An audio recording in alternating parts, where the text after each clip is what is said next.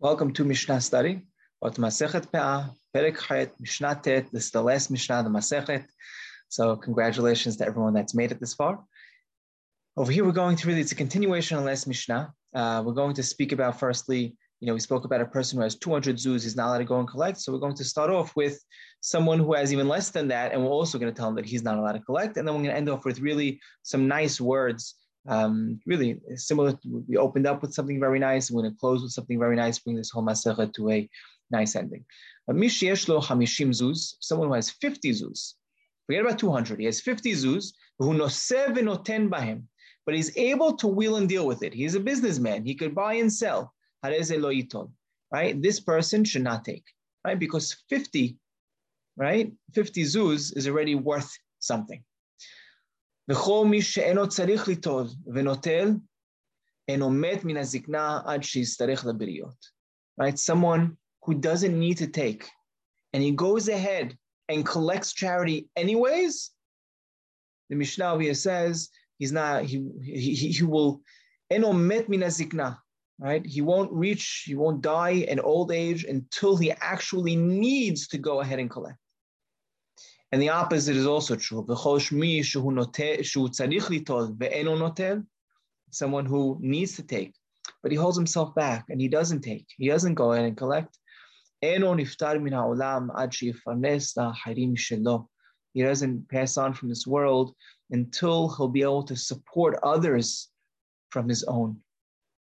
ועליו הכתוב אומר, ברוך הגבר אשר יפתח באדוני, והיה אדוני מבטחו. Blessed is the person who trusts in God, right? He has full trust in God. And Hashem will be his um, and that's how the Masechet ends. And really, really such a nice note. If you remember what we started with, we opened the Masechet with the the the um, I, I, things that don't have any shiur, right? Pe'ah was one of the things that don't have any shiur. You're supposed to give as much as you can. Gimlut hasadim, a person who can give, you should give as much as he can. That's really from the perspective of the owner, right? Of the the owner of the field, right? Just keep giving whatever you can and you'll be rewarded. And over here, what's interesting is we end off with, with the poor, right? The poor person and what he could do to be rewarded. And that is really to try to make it by, try to make it by. Don't, you know, don't, you know, pose as a, uh, uh, first of all, someone has he shouldn't go ahead and take. But even someone that doesn't have and he struggles and he, he tries to make the best of it, right? The Mishnah ends off with a with a really a great beracha that this person will be able to sustain others and provide for others from his own pocket. And that's how the Mishnah ends, according at least according to Harambam. I'll point out over here that according you know in Fusvilna, other other other Mishnayot, uh, they seem to have a, a longer part of the Mishnah. It was probably uh, I thought that made its you know uh, link connected to the Mishnah, and other people read it as part of the Mishnah.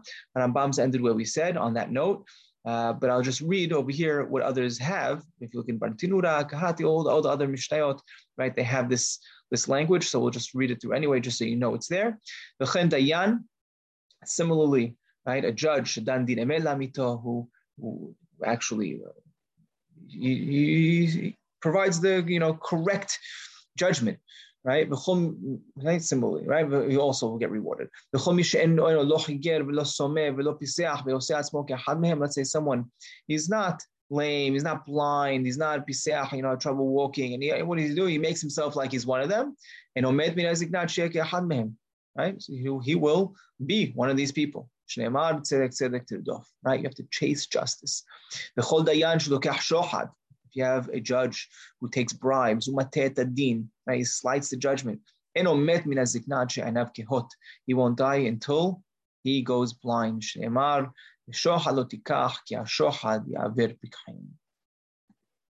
That's the end of Masechet Pe'ah. Congratulations to everyone. And next Masechet is going to be Masechet Demai, also continuing on in uh, Seder Zerayim.